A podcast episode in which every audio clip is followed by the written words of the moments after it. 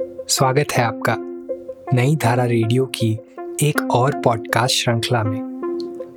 यह श्रृंखला नई धारा के संस्थापक श्री उदयराज सिंह जी के साहित्य को समर्पित है। उदयराज जी के इस जन्म शती वर्ष में हम उनकी अमूल्य साहित्यिक धरोहर आप तक लेकर आ रहे हैं इस पॉडकास्ट के माध्यम से। सुनना न भूलें नई धारा रेडियो पर। आइए आज सुनते हैं परदेसी। मेरे पिता अपने गाँव के विशाल बंगले में किसी एक कोने में बैठ जाते और वहीं उनका चलता फिरता दफ्तर भी खुल जाता। उनकी कुर्सी की बगल में एक मेज रहती, जिस पर तमाम हिंदी तथा बंगाली पत्रिकाएँ रहती। कुछ पुस्तकें रहती, हिंदी और बंगला दोनों की, तथा पन्नों का एक गुच्छा भी रहता।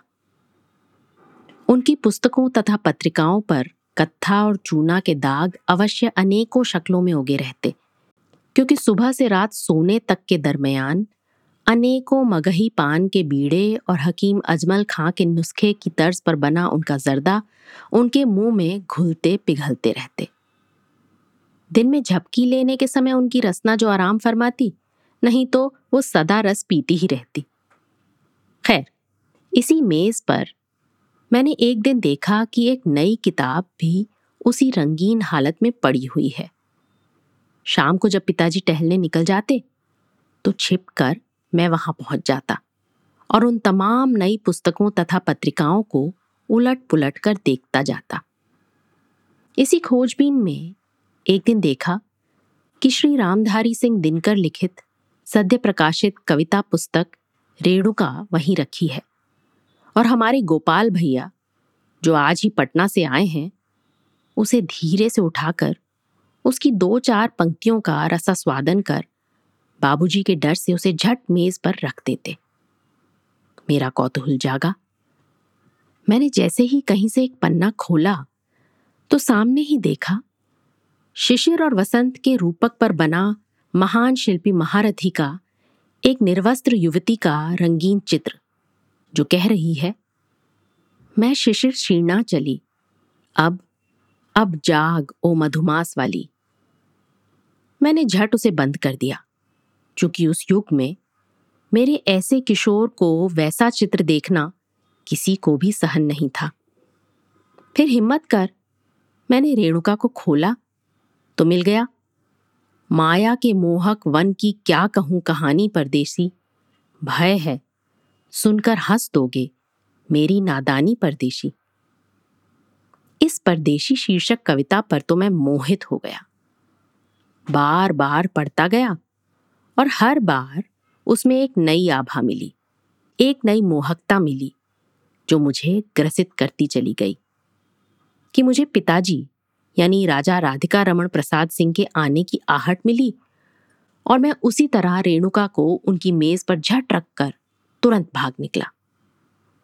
इस तरह लुक छिपकर रेणुका का मेरा रसास्वादन हफ्तों चला और गोपाल भैया तो बाबूजी के सामने ही बैठकर पढ़ते और कभी कभी गुनगुनाते भी रहते। रेणुका दिनकर की प्रथम पुस्तक थी और मेरा उनसे परिचय का प्रथम माध्यम थी। इसे पढ़ने के बाद दिनकर जी को देखने की उत्कंठा मुझमें तीव्र होने लगी। जो वर्षों बाद शांत हुई, जब उनके दर्शन मुझे 1937 में आरा के बिहार प्रादेशिक हिंदी साहित्य सम्मेलन के अधिवेशन में अकस्मात हुए। सम्मेलन प्रारंभ ही होने वाला है। बिहार केसरी श्री कृष्ण सिंह, तत्कालीन मुख्यमंत्री बिहार, आचार्य बद्रीनाथ वर्मा, श्री शिव पूजन सहाय, मनोनीत अध्यक्ष श्री पीर मोहम्मद यूनिस, श्री राम वृक्ष बेनीपुरी इत्यादि दर्जनों साहित्यकार मंच पर विराजमान हो गए हैं। स्वागताध्यक्ष राजा राधिका रमन प्रसाद सिंह अपने ललित भाषण सुनाने मंच पर जा चुके हैं कि मैंने देखा, एक लंबा, खूब गोरा, सुंदर, जवान मंथर गति से पंडाल में प्रवेश कर रहा है और उसके साथ कुछ युवक लग गए हैं जो एक जुलूस में उसे अंदर लिए बढ़े आ रहे हैं। मैं चकित हो उस श्वेत वस्त्रधारी युवक को देख रहा हूँ और अपने शिक्षक पंडित जगदीश शुक्ल से पूछता हूँ, ये कौन है? और उत्तर मिलता है, यही ना कवि दिनकर हैं। उदीयमान कवि। दिनकर जी झट रोस्ट्रम के समीप ही जगह बनाकर बैठ जाते हैं। पंडित जगदीश शुक्ल, राधा बाबू तथा मैं रोस्ट्रम के सामने बैठे हैं। आयोजकों ने लाउडस्पीकर की व्यवस्था पर कोई ध्यान नहीं दिया। नतीजा ये हुआ कि सभी राजा साहब का हिंदी, हिंदुस्तानी पर ऐतिहासिक भाषण सुनने के लिए रोस्ट्रम के समीप ही आकर बैठने के प्रयास में भिड़ गए। पिताजी के भाषण की हर पंक्ति पर दिनकर जी को मैंने झूमते हुए देखा और ये भी कहते हुए सुना, आप राजा साहब से सहमत हों या ना हो, मगर अपनी बात को जिस खूबी से वो रख रहे हैं, उस पर दाद दिए बिना रहा नहीं जाता। दिनकर एक अनूठी प्रतिभा के धनी थे और उस छोटी उम्र में भी मैंने पाया कि बातों को सही सही समझने की उनमें अपूर्व क्षमता थी। फिर दिनकर जी से मेरी भेंट चौथे दशक में पटना में हुई। जब पुस्तक भंडार लहरिया सराय से उनकी पुस्तकों की रॉयल्टी के सवाल को लेकर झंझट खड़ा हो गया और राजा साहब पर उसकी पंचायती करने का भार सौंपा गया। उनके साथ बेनीपुरी जी और श्री शिव पूजन सहाय के हिसाबों का भी मामला जुड़ गया था।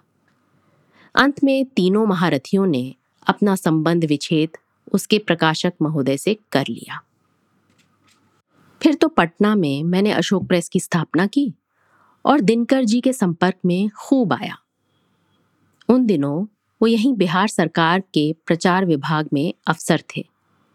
एक दिन मेरे प्रेस में फिटन पर पंडित धनराज शर्मा के साथ पहुँच गए और आदेश देने लगे।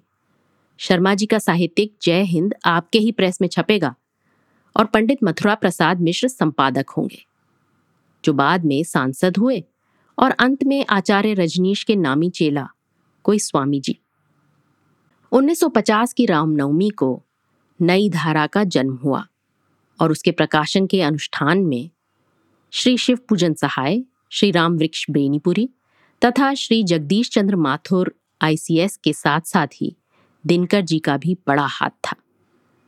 प्रथम अंक में ही श्री मैथिली शरण गुप्त की कविता के बाद राष्ट्रपति डॉक्टर राजेंद्र प्रसाद का दिनकर द्वारा लिया गया इंटरव्यू छपा है। इस कालखंड में दिनकर जी पटना में हमारे निवास स्थान की बगल में ही रहते थे, इसलिए रात दिन उनका साथ रहा। और कभी रश्मि रथी तो कभी कुरुक्षेत्र के सर्ग को घंटों सस्वर हमें सुनाते और बहुत लोग धीरे धीरे जुट जाते। मधुमेह घुन की तरह उनके शरीर को खोखला बनाने की प्रक्रिया में जुट नहीं गया था और स्वास्थ्य तथा शारीरिक ऊर्जा से पूर्ण रूप से भरे हुए थे। वाणी में बड़ी शक्ति थी और शरीर में स्फूर्ति। उस घरेलू कवि सम्मेलन में कभी कभार माथुर साहब भी जुट जाते। फिर क्या कहने? एक और महाकवि तथा दूसरी ओर प्रसिद्ध नाट्यकर्मी, सोने में सुहागा।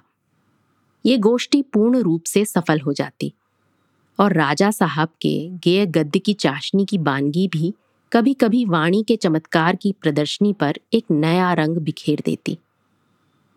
ये कालखंड मेरे जीवन का स्वर्ण काल था, जब मुझे दिनकर जैसे महान कवि का सानिध्य प्राप्त रहा। असल में उन दिनों वो रश्मि रथी की रचना कर रहे थे, इसलिए कर्ण और कुंती संवाद तो सस्वर सुनाने में वो हमारी आँखों से आँसू की अविरल धारा बहवा देते थे। जब वो गाते गाते अपने में तल्लीन हो भाव विभोर हो जाते तो मेरे ड्राइंग रूम में बैठे दर्शक श्रोता भी किसी दूसरी दुनिया में भ्रमण करने लगते। जितनी शक्ति उनकी लेखनी में थी, उससे कहीं अधिक शक्ति उनकी वाणी और गले में थी। तभी तो एक बार माथुर साहब ने कहा था, दिनकर ऐसा वाक पटुता में प्रवीण व्यक्ति उन्हें कभी नहीं मिला था। मगर सुख के दिन टिकाऊ नहीं होते। दिनकर जी शीघ्र ही हिंदी के प्रोफेसर नियुक्त हो मुजफ्फरपुर चले गए।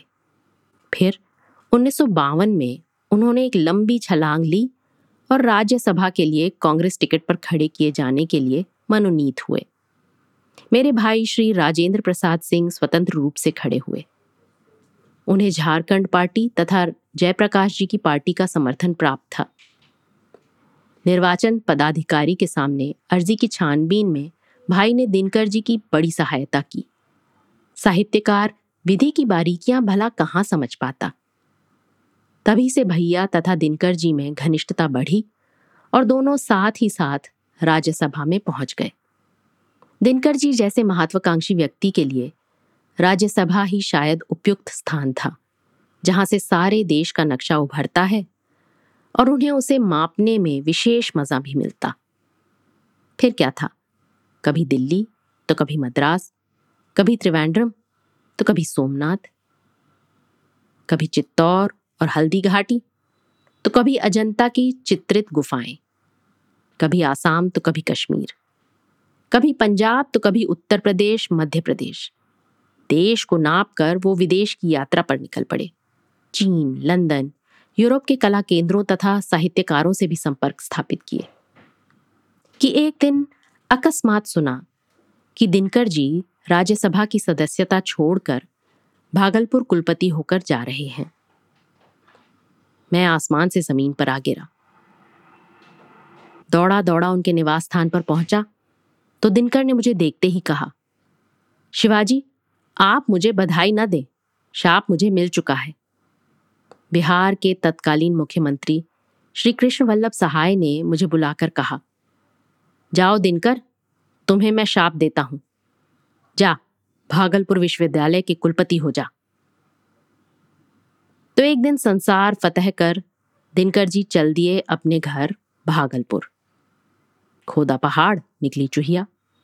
खैर, दिनकर जी ने भी कुलपति होने का सुख दुख अंत में उठा ही लिया। मगर वो ज़्यादा दिन टिके नहीं। इस्तीफा दे लौट आए। मैं फिर उनसे मिलने गया।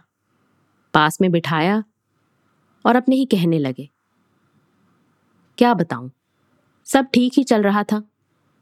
जब तक मैंने निर्णय लेना बंद रखा, सिंडिकेट के सभी सदस्य मुझसे खुश रहे। मगर जिस दिन मैंने निर्णय लेना शुरू किया, उसी दिन से सदस्य मेरे खिलाफ हो गए और अंत में इस्तीफा देकर हट जाना ही उचित समझा। अब मैं स्वतंत्र हूँ। अब तक दिनकर जी पर पारिवारिक बोझ बहुत बढ़ गया था। प्रथम पुत्र राम सेवक के युवावस्था में ही निधन ने उन्हें तोड़ दिया। फिर जब उनकी बेटियाँ बड़ी हुईं तो उनकी शादी का बोझ उन्हें निराश करता रहा।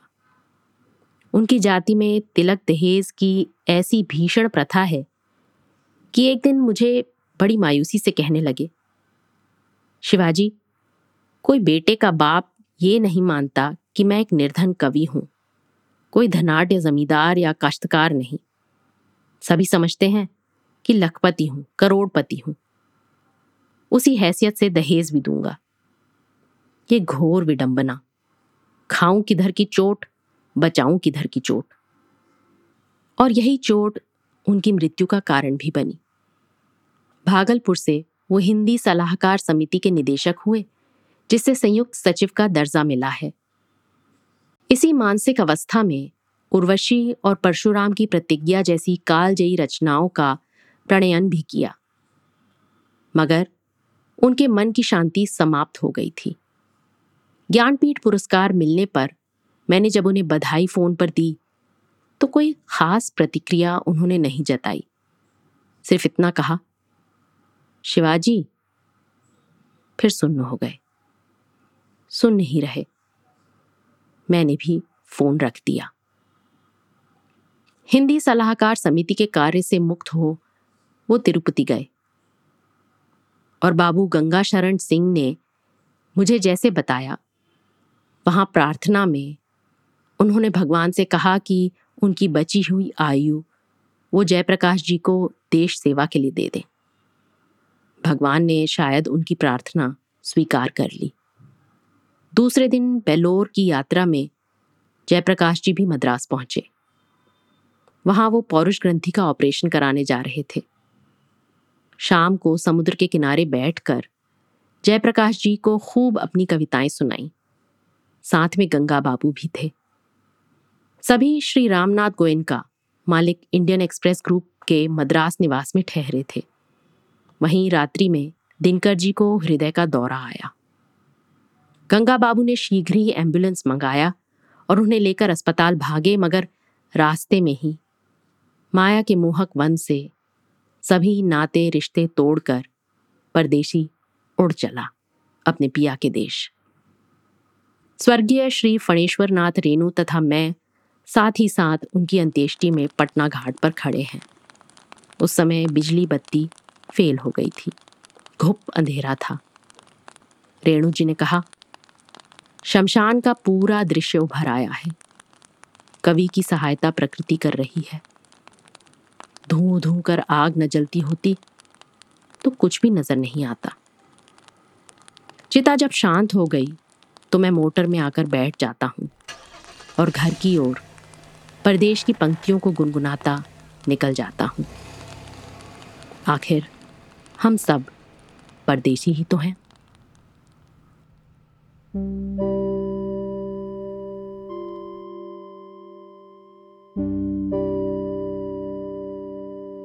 इस पॉडकास्ट को सुनने के लिए आपका धन्यवाद। हम आशा करते हैं कि हमारी ये प्रस्तुति आपको ज़रूर पसंद आई होगी। अन्य पॉडकास्ट्स, वीडियो इंटरव्यूज़ आदि के लिए नई धारा को सभी सोशल मीडिया प्लेटफॉर्म्स पर फॉलो करें। जल्द ही आपसे फिर मुलाकात होगी। धन्यवाद।